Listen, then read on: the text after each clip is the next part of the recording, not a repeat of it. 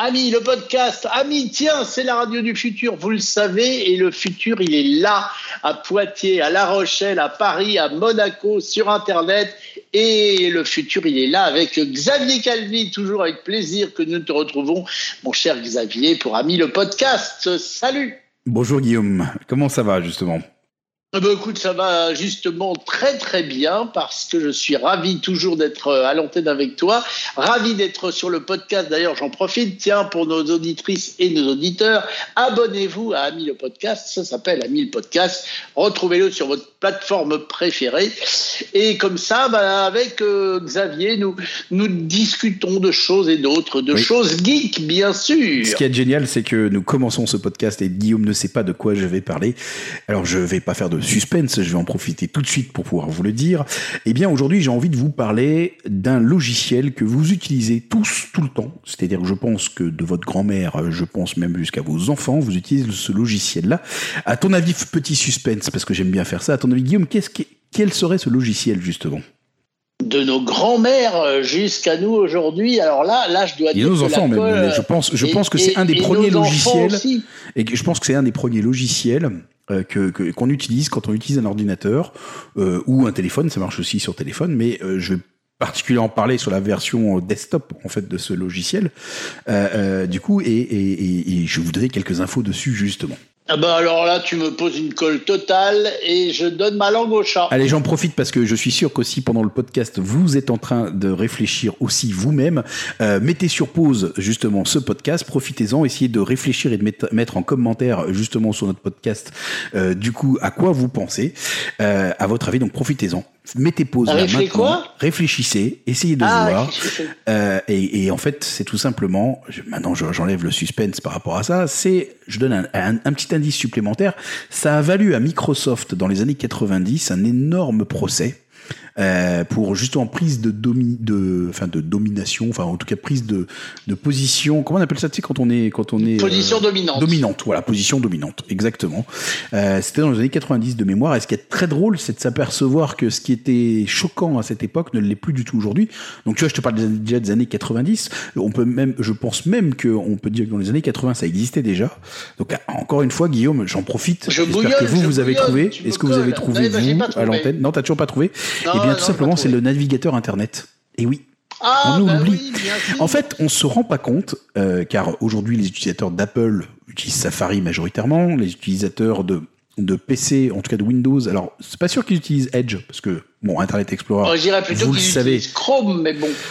Voilà, alors c'est très bien que tu dis ça, parce que justement, c'était un tout petit peu mon, entre guillemets, mon, pas mon coup de gueule, parce que tu me connais, mais en fait, Déjà, à ton avis, combien il existe de navigateurs, on va dire, sur le marché?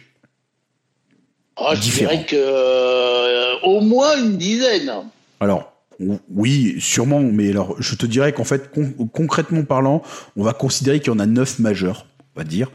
Donc je vais te les citer. Il y a Brave, Chrome, Edge, Firefox, LibreWolf, Opera, Safari, Tor, Ungoogle ou Vivaldi, qui sont à peu près, on va dire, ça représente, je pense que là, on est à 99% du marché. C'est quoi Ungoogle? Euh, ça, celui-là, je connais euh, Ungoogle, euh, enfin, c'est, euh, peut-être que je le prononce mal, mais, mais c'est aussi un, c'est aussi un navigateur, du coup, qui est censé être contre contre les, pratiques de, Google. Et moi, ce que, j'ai envie de vous, parler, c'est justement de votre capacité à est-ce que ma navigation, lorsque je suis sur l'un de ces navigateurs, oui, c'est un, un, joli jeu de mots, justement, est-elle réellement sécurisée? Est-elle réellement finalement privée?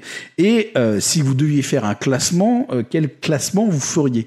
Par exemple, pareil, j'en profite, n'hésitez pas à mettre en commentaire, par exemple, le fait euh, de dire est-ce quel opérateur, enfin quel navigateur vous pensez qui respecte le plus votre vie privée. Hein euh, celui où je me dis, alors je dis ça parce que en fait, tout simplement, il y a eu une association qui a fait un test complet. Alors quand je dis un test complet, attention, on y va sur la collecte des datas, sur tout ce qu'on appelle un privacy test, un privacy test, pardon.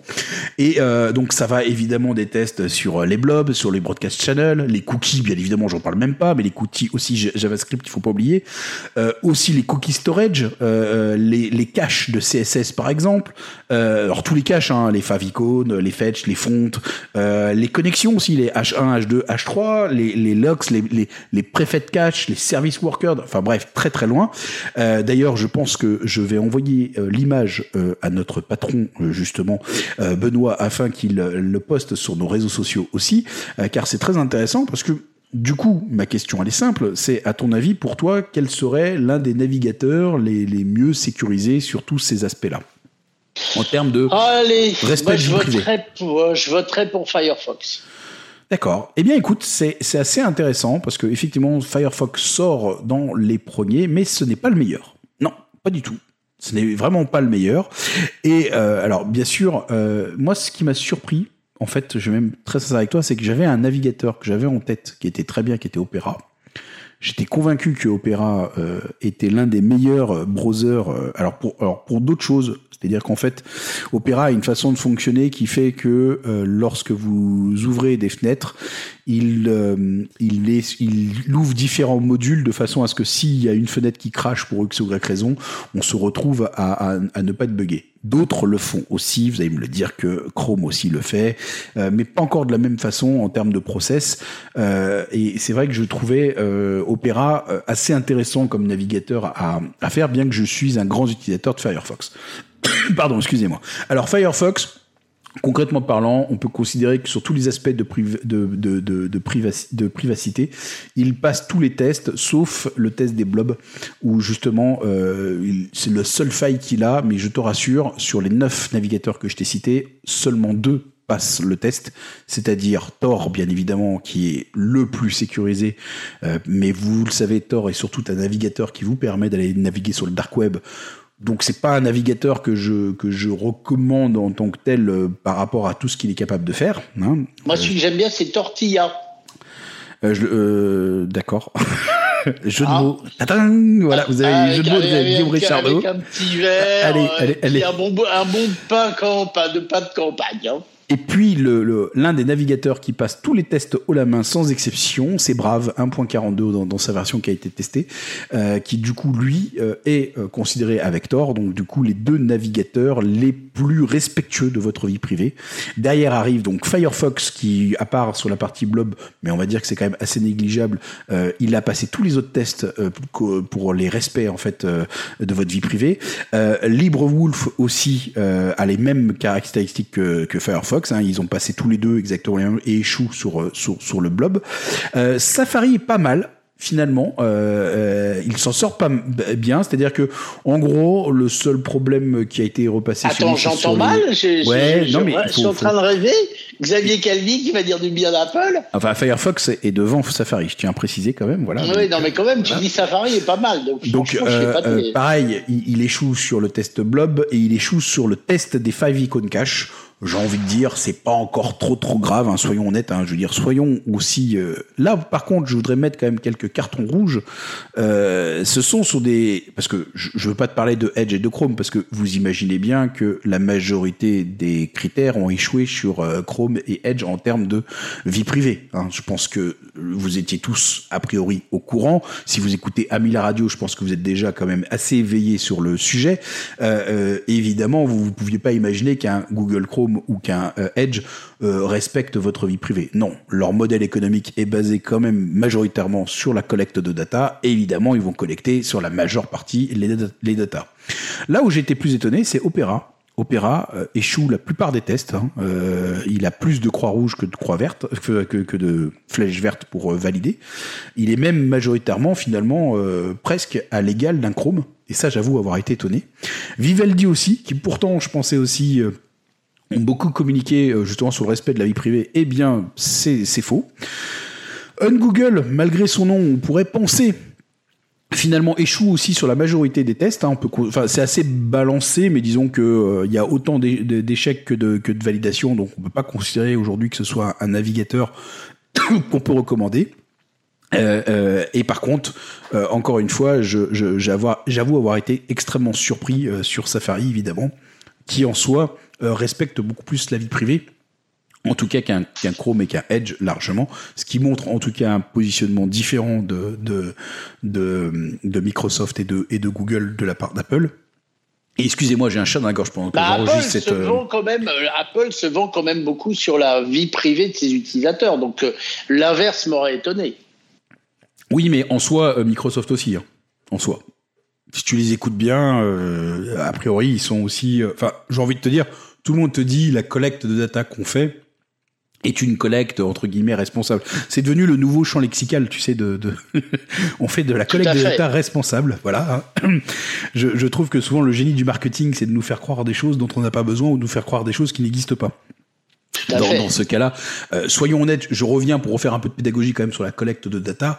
J'ai envie de dire que je pense que pour 99%, on voit sûrement 100% des utilisateurs qu'on a sur, euh, des, des auditeurs qu'on a sur Ami la radio, je vous avoue que je suis convaincu que euh, la collecte de data qu'il y a sur vous ne vous apporte aucun danger. En fait, quand on vous dit qu'on vous collecte de la Ah, je, data, pense- je pense que je vais te poser une question. Oui, ça va te permettre de boire un coup parce que je sens que ta voix est en train de devenir très aiguë.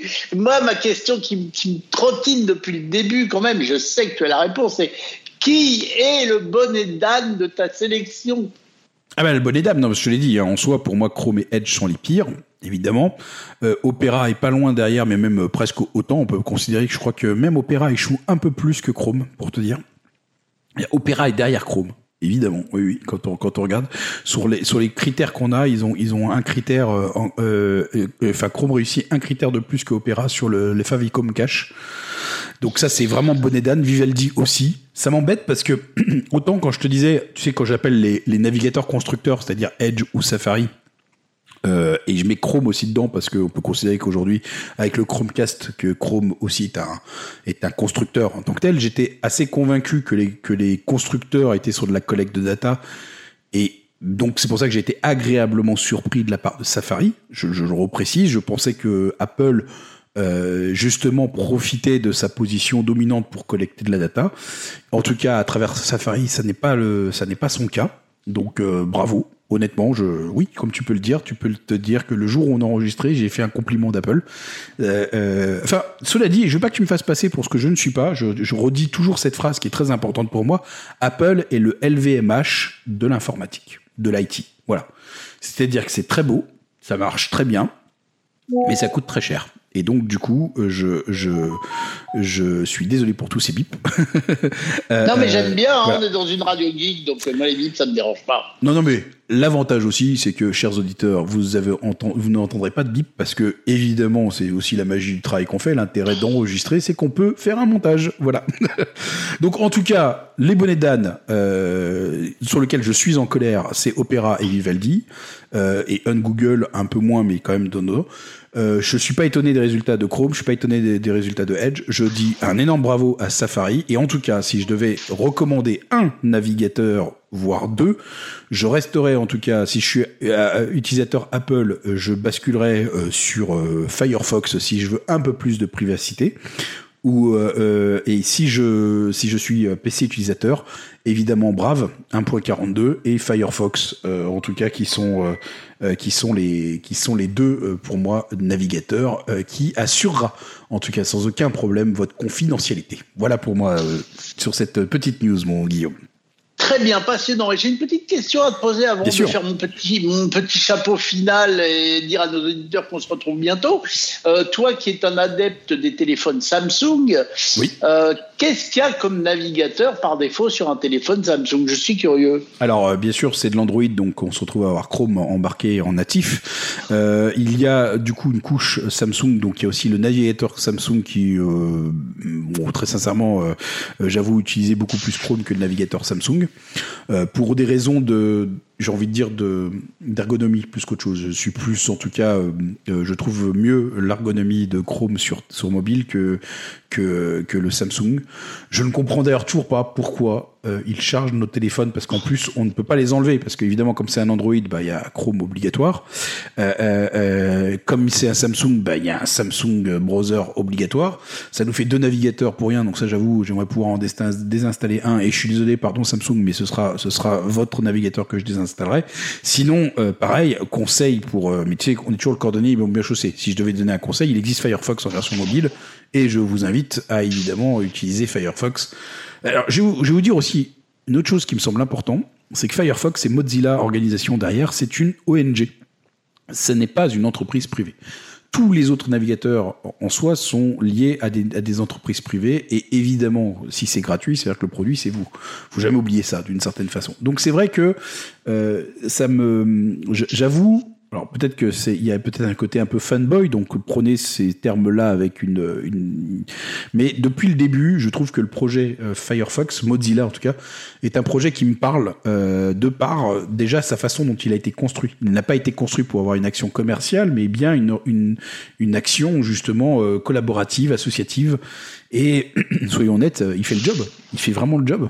Euh, honnêtement, euh, euh, c'est vrai que vous prenez, on pourra en faire un sujet aussi sur les VPN, c'est assez intéressant de, de, pouvoir en parler parce que aujourd'hui on est tous matraqués par des publicités d'une marque dont je vais pas citer parce que je pense que si, je pense que tous là en commentaire, vous pouvez, si je vous demande, donnez-moi un VPN qu'on voit partout sur YouTube, je sais lequel vous allez nous citer. Et d'ailleurs, il y a le mot Nord dedans. voilà. Donc c'est vrai que il y a, y a un... C'est Maroilles VPN. c'est Maroilles VPN. C'est Ch'ti VPN. Voilà, Ch'ti VPN, qui est bien. Bah, on embrasse d'ailleurs tous les Ch'tis. Euh, d'ailleurs, euh, euh, parce qu'il y en a beaucoup à Paris, hein, faut pas oublier. Hein, je veux dire, beaucoup de Ch'tis à Paris. Donc euh, voilà, donc sur mobile, je vous dirais, mettez Firefox, mais en soi, soyons honnêtes, est-ce qu'on va mettre un troisième browser sur son sur son mobile? La réponse est non. Donc euh, bon, au final, j'utilise Chrome, en sachant, comme je l'ai dit encore une fois, la collecte de data qui est faite. Moi, je, très sincèrement, traquer mes data, honnêtement, il y a rien de, enfin y a rien qui va me. Par contre, il y a un truc qui est très intéressant. J'en profite juste vite fait parce que je pourrais pas en faire une grosse news, mais du coup, ça permettra de conclure aussi sur ce sur ce point de vue-là. Tu sais qu'aujourd'hui, en termes de modèles analytiques à partir des datas collectées, aujourd'hui, l'intelligence artificielle de Facebook est très intéressante parce que en soi, la seule chose dont Facebook aujourd'hui a besoin pour pouvoir vraiment comprendre qui tu es, il a besoin de 100 likes. Il n'a pas besoin que tu un truc, il n'a pas besoin que tu te connectes, il a ce que tu regardes ou quoi que ce soit. Il a besoin de 100 likes. S'il a 100 likes, il est capable de te dire des choses sur toi qui sont, pour moi, aberrantes. Mais quand je dis aberrantes, dédicace à GMK, euh, c'est aberrant. Vraiment, je, je suis assez étonné. Euh, je verrai pour trouver des vidéos que je pourrais partager euh, justement parce que c'est vrai que c'est assez assez bluffant de voir comment euh, un, une entreprise comme Facebook est capable de comprendre ses utilisateurs juste avec 100 likes. T'as pas mis de photos, t'as pas mis de texte, t'as rien dit. Je, ils sont même capables de te dire pour qui tu votes.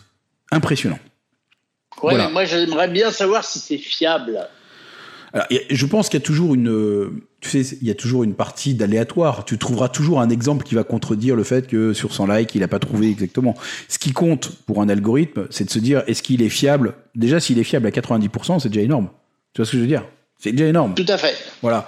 Euh, ouais. Je pense qu'en termes de fiabilité, euh, j'ai pas les statistiques, donc je suis. Mais mais en tout cas, en termes de de de, de partage d'informations que j'ai eu à travers des développeurs qui travaillent chez Facebook, euh, ils m'ont ils m'ont quand même dit euh, que euh, ils, ils, se donnaient 99% de chances de, de réussir, quoi. Ce qui est quand même beaucoup. Mais je trouve ça très intéressant. Que, ouais, ouais, on, on, pourra en parler, mais je trouve ça très intéressant, surtout qu'il nous reste que deux minutes maximum, donc je pense que autant conclure sur cette sur cette bonne note et euh, et, et de se dire que euh, soyez vigilants. Je si il y a, il y, a un, il y a quelque chose de très important sur lequel il faut que je termine, évidemment.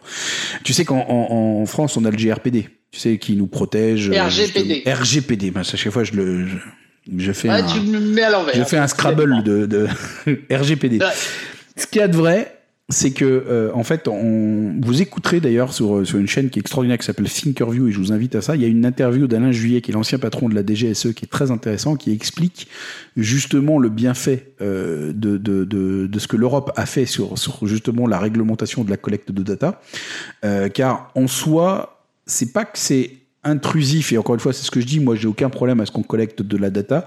Mais après ce qu'il explique c'est que en tout cas il faut en avoir conscience. Et que donc du coup de, de, de pouvoir avoir le choix et de pouvoir avoir la liberté en se disant tout d'un coup j'apprends à utiliser les outils d'une autre façon parce que évidemment celui qu'on me donne tout de suite c'est pas le bon euh, à part Safari, hein, je tiens à dire encore une fois. Euh, euh, c'est vrai que du coup, je, je, je pense que c'est intéressant de faire ce genre de podcast et de diffuser l'information et de donner justement les, les bonnets rouges ou les bonnets verts, euh, si tu veux, euh, aux, aux, éditeurs, de façon à ce que justement, en tout cas, vous soyez en toute conscience, vous savez pourquoi vous le faites. Voilà. Eh bien, mon cher Xavier, merci. Et avant qu'on se quitte, j'en profite pour vous rappeler que, ami, le podcast, il suffit de vous abonner. Il suffit aussi de nous faire des commentaires. N'hésitez pas à nous mettre des étoiles. Euh, une étoile ou cinq étoiles. Dites-nous que ça vous plaît. Dites-nous que ça vous plaît pas. Envoyez-nous des messages aussi au 01 76 21 18 10. Il est toujours là et il attend votre jolie voix. Et quant à nous, eh bien, vous le savez, le rendez-vous Ami, le podcast, c'est toute la journée sur Ami, tous les débuts d'heure. Voilà. Si vous savez pas à quelle heure écouter Ami le podcast, ben vous branchez au début des heures et hop, vous nous retrouverez. Mon cher Xavier, à bientôt pour de nouvelles aventures. À très bientôt.